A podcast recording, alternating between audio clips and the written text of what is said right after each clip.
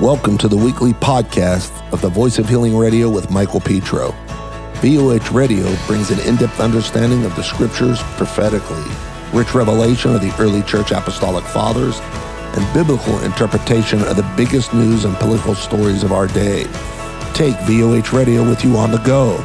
Listen on demand weekly. New programs released every Monday at 7 p.m. Pacific Standard Time on Apple Podcasts, Google Podcasts, Spotify, radio.com, TuneIn, and more. To partner with us, please go to voh.church forward slash radio. That's voh.church forward slash radio. Or email us at radio at voh.church. You're listening to the Voice of Healing Radio with Michael Petro. Blessings to all those out there. This is the Voice of Healing Radio, and I'm Mike Petro. You know, so many people have asked me about the statistics uh, when I had interviewed Mike Lindell. It was interesting um, the way he's seen that the election go, just because of the stats that he had and the and the money that he had put into that, and the expert opinions. Uh, I'm here right now with former Army Captain Seth uh, uh, Keshner, right?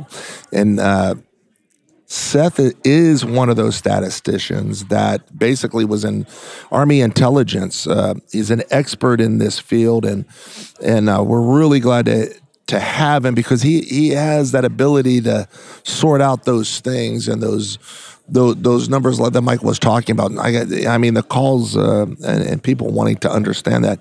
But Seth, it's great to have you. How how do you see and and and your analysis of what happened in the elections? What were you? What was your opinion about everything? It's a little bit weird, Mike, to be talking about the presidential election of 2020 now more than a year after yes. it. So we're 53 weeks past the election of 2020, which to some is a psychological stronghold to, to give up and stop talking about it. Sure. But you have, for a reason, federal law requires all ballot materials to be on hand for 22 months after an election. Yes. So the resolution of 2020 is far from complete. The mm-hmm. investigation into 2020 is really, in a way, just beginning. Arizona was absolutely conclusive that there was tremendous fraud in just that one county in Maricopa County. Yeah. Now, all guns are on deck, metaphorically speaking, on Pima County. So, my view on the election as I had predicted going in, was that the six main contested states everyone talks about Arizona, Nevada, Georgia, Pennsylvania, Michigan, and Wisconsin all went to Trump very clearly. I can show you on any sort of trend charts, any sort of registration analysis that those states are clearly Trump states. There are a number of other states on the periphery, like Minnesota or New Hampshire, that also appear to be Trump states just based on the statistics that we have. Mm-hmm. Now, some of the issues with the stats, we may not even know how many real votes Trump got because some of the key statistical indicators in Maricopa County were that there were 174,000 plus lost or discarded votes based on an independent canvass. Yeah. So the election results, at best, are fraudulent on mostly one side, mm-hmm. and at worst, they're completely simulated. Sure.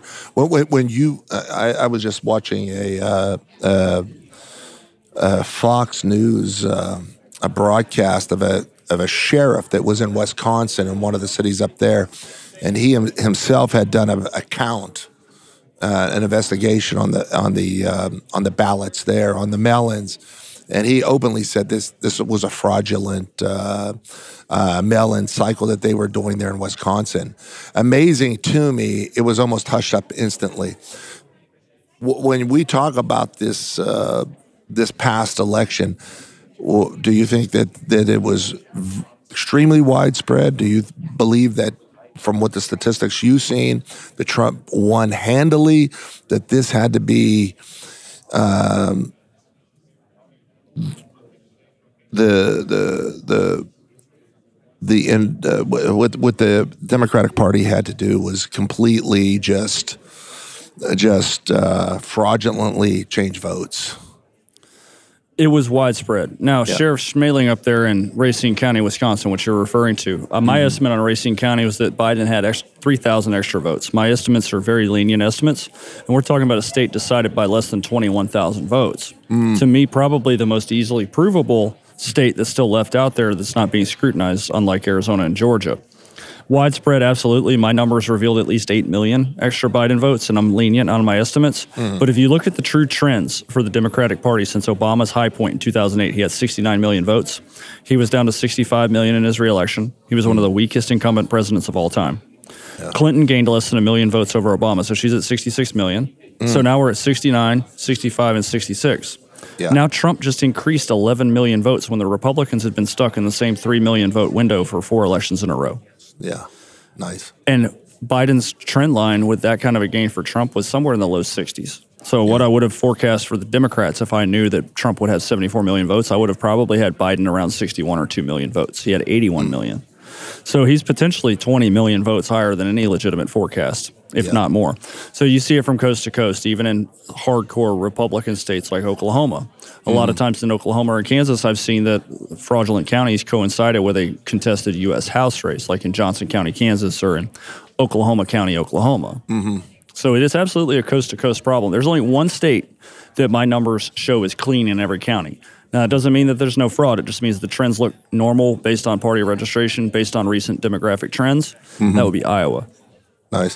Wh- What do you What do you think happen is is happening now? I, I noticed that uh, when I was seeing the elections in Virginia, I, I, I was shocked to see Virginia, you know, go Republican because it, it, in some ways Virginia is worse than the state of California.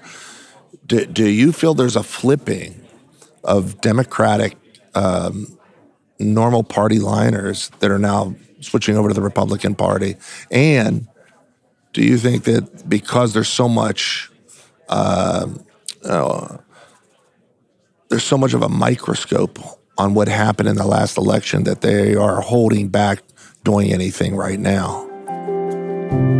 Learn on the go with the Voice of Healing video on demand platform. Stream hours of rich understanding on any platform, any device, anytime, and anywhere right at your fingertips. Your calling is great and your promise is huge. Gain access to all the broadcasts that the Voice of Healing is releasing worldwide and catch fire for this next season. Sign up today by heading to voh.church slash watch and be inspired. I think that there, well, I know there's absolutely a shift of loyal Democrat voters to the Republican Party. And I, I hesitate to say the Republican Party because they're not attracted to the establishment Republican message. They're attracted to the conservative populist message that was championed by Donald Trump. Yeah. And that includes working classes of all races and ethnicities. You can see that here in places like Texas or in Florida with the Hispanic working class vote. In the Midwest Rust Belt, you have 30 plus percent of black men voting for Trump, which is another, Amazing. to me, it's like there's no way you're going to blow out Philly and Milwaukee and Detroit if you're losing 30 or 30% of the black vote is going, male vote is going to Trump. So there is a natural shift of non-typical Republicans voting for people like Donald Trump, and to lesser degree for other populist conservative candidates. But in in uh, in Virginia, I don't think that you have a Republican renaissance. I think you have a rejection of the Biden policies that are hurting everyone. You have inflation, you have bad economic indicators, you have foreign policy failure after failure, and this is with him only being in the White House for less than ten months at this point. Mm-hmm. Virginia has some issues. You have a coalition shift of former Democrats to Republican all over Pennsylvania, Michigan, Wisconsin, Minnesota. Mm-hmm. But in Virginia, you have one in reverse that hurts the Republicans, which is these former moderate right Republicans that voted for George Bush in 2004 voting for Democrats since Obama came on in 2008. So you had a shift of moderate Republican to moderate Democrat. Your bureaucrat types that need a strong Washington, D.C. based economy. Mm-hmm. And all that voting base, all that population's up in Northern Virginia, even though the rest of the state and in coal country has become beet red. So there are shifts always going on. People that are aware of these trends are the ones that can, can benefit from them. And the Youngkin campaign clearly knew them. He did very well in Trump country, and he did well enough in Northern Virginia. But McAuliffe was 800,000 votes underneath Biden. Youngkin was almost 300,000 votes underneath Trump. So it should highlight just how astronomically high the turnout in Virginia in 2020 was against Trump, which is why Virginia, to many people, is one that we're not really sure about. Even though Biden supposedly won it by 10 points, my numbers suggest no more than five points. And perhaps not even that, maybe not even winning it at all. Wow, Seth, Seth you know uh, the work you do when you do, when you're doing these statistical analysis, right? How many, you know, I've heard so many people talk about there. There's many military people that are or intelligence that have gone through the statistics of what happened in the elections. Both, you know, not only just. I mean, you're you seem really well versed in understanding the the populace and what's out there and who and what uh, uh, way that the votes are trending. But there's also another group of people, analysts that are out there. They're actually taking a hardcore look at the statistics, what was happening with the computers and all that. Have you heard anything about from those guys? And are those guys out there that are really, really going over this past election? There's all types of analysts out there. Um, Dr. Frank is one of them. He mm-hmm. he's usually he's here this week in in the uh, Clay Clark event here in San Antonio. Mm-hmm. Professor Clements is another. Those are and he's not even an analyst. He just discusses election fraud from a legal point of view. But Draza Smith is another, where you put all of our findings together, we generally coalesce around the same findings that, hey, this county is absolutely a problem county. Yeah. We look at it different ways. My way is more of a way of highlighting from the top level for the layperson why the trends are off in this county. Yeah. Which is we're going to show them tomorrow when I discuss Texas here at this event, mm-hmm. and you'll see them at the county level in, in three different counties. But yes, there are people that are that are focused on the cyber impacts of this election and whether or not the machines and tabulators played a significant role in the election fraud.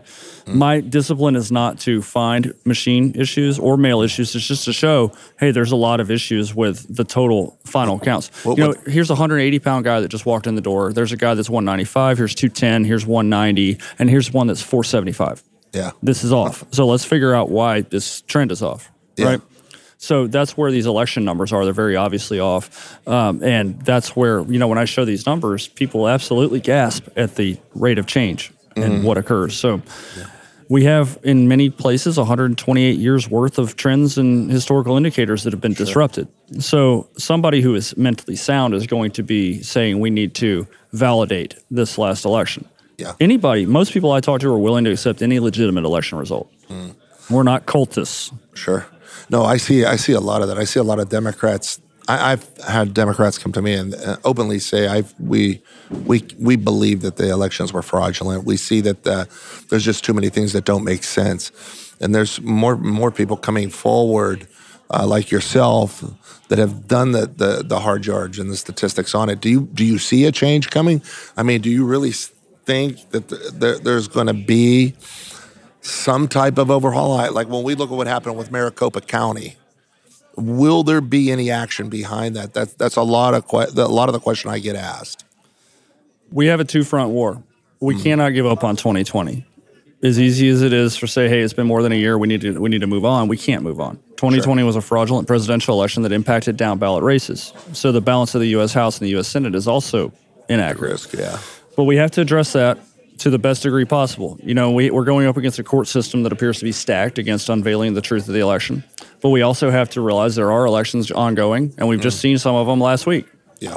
that have to be adjusted. So we need to overhaul some changes. You can see them in the canvassing report that Liz Harris did in Arizona. We need to get rid of these massive voting precincts. We mm. need to get rid of early voting. We need to get rid of mail in voting.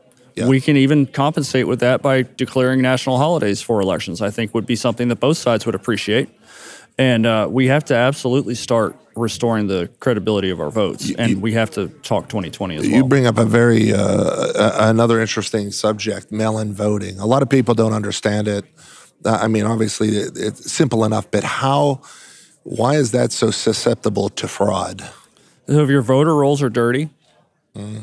and you have people that never get cleaned off the voter rolls when they move or when they die, some and it sounds like a joke, this whole dead voters thing. But in Pennsylvania, we have we have voters born in the 1800s very clearly still on voter rolls. You know, we wow. have we have random John Smiths all throughout the the voting rolls that are receiving mail-in ballots. This is why states are trying to go enshrine mail-in balloting as law, mm-hmm. because what the Democratic Party or the global party, really, even Republicans, is selling is not is not popular. Mm. So the only way to circumvent the populist surge and America First surge is to make sure that everyone, including people that aren't real are receiving mail ballots. That's why phantom voters in the Maricopa Independent Canvass, they were a very high category as well, 96 plus thousand of them in mm-hmm. the county, in a state decided by less than 11,000 votes. Yeah.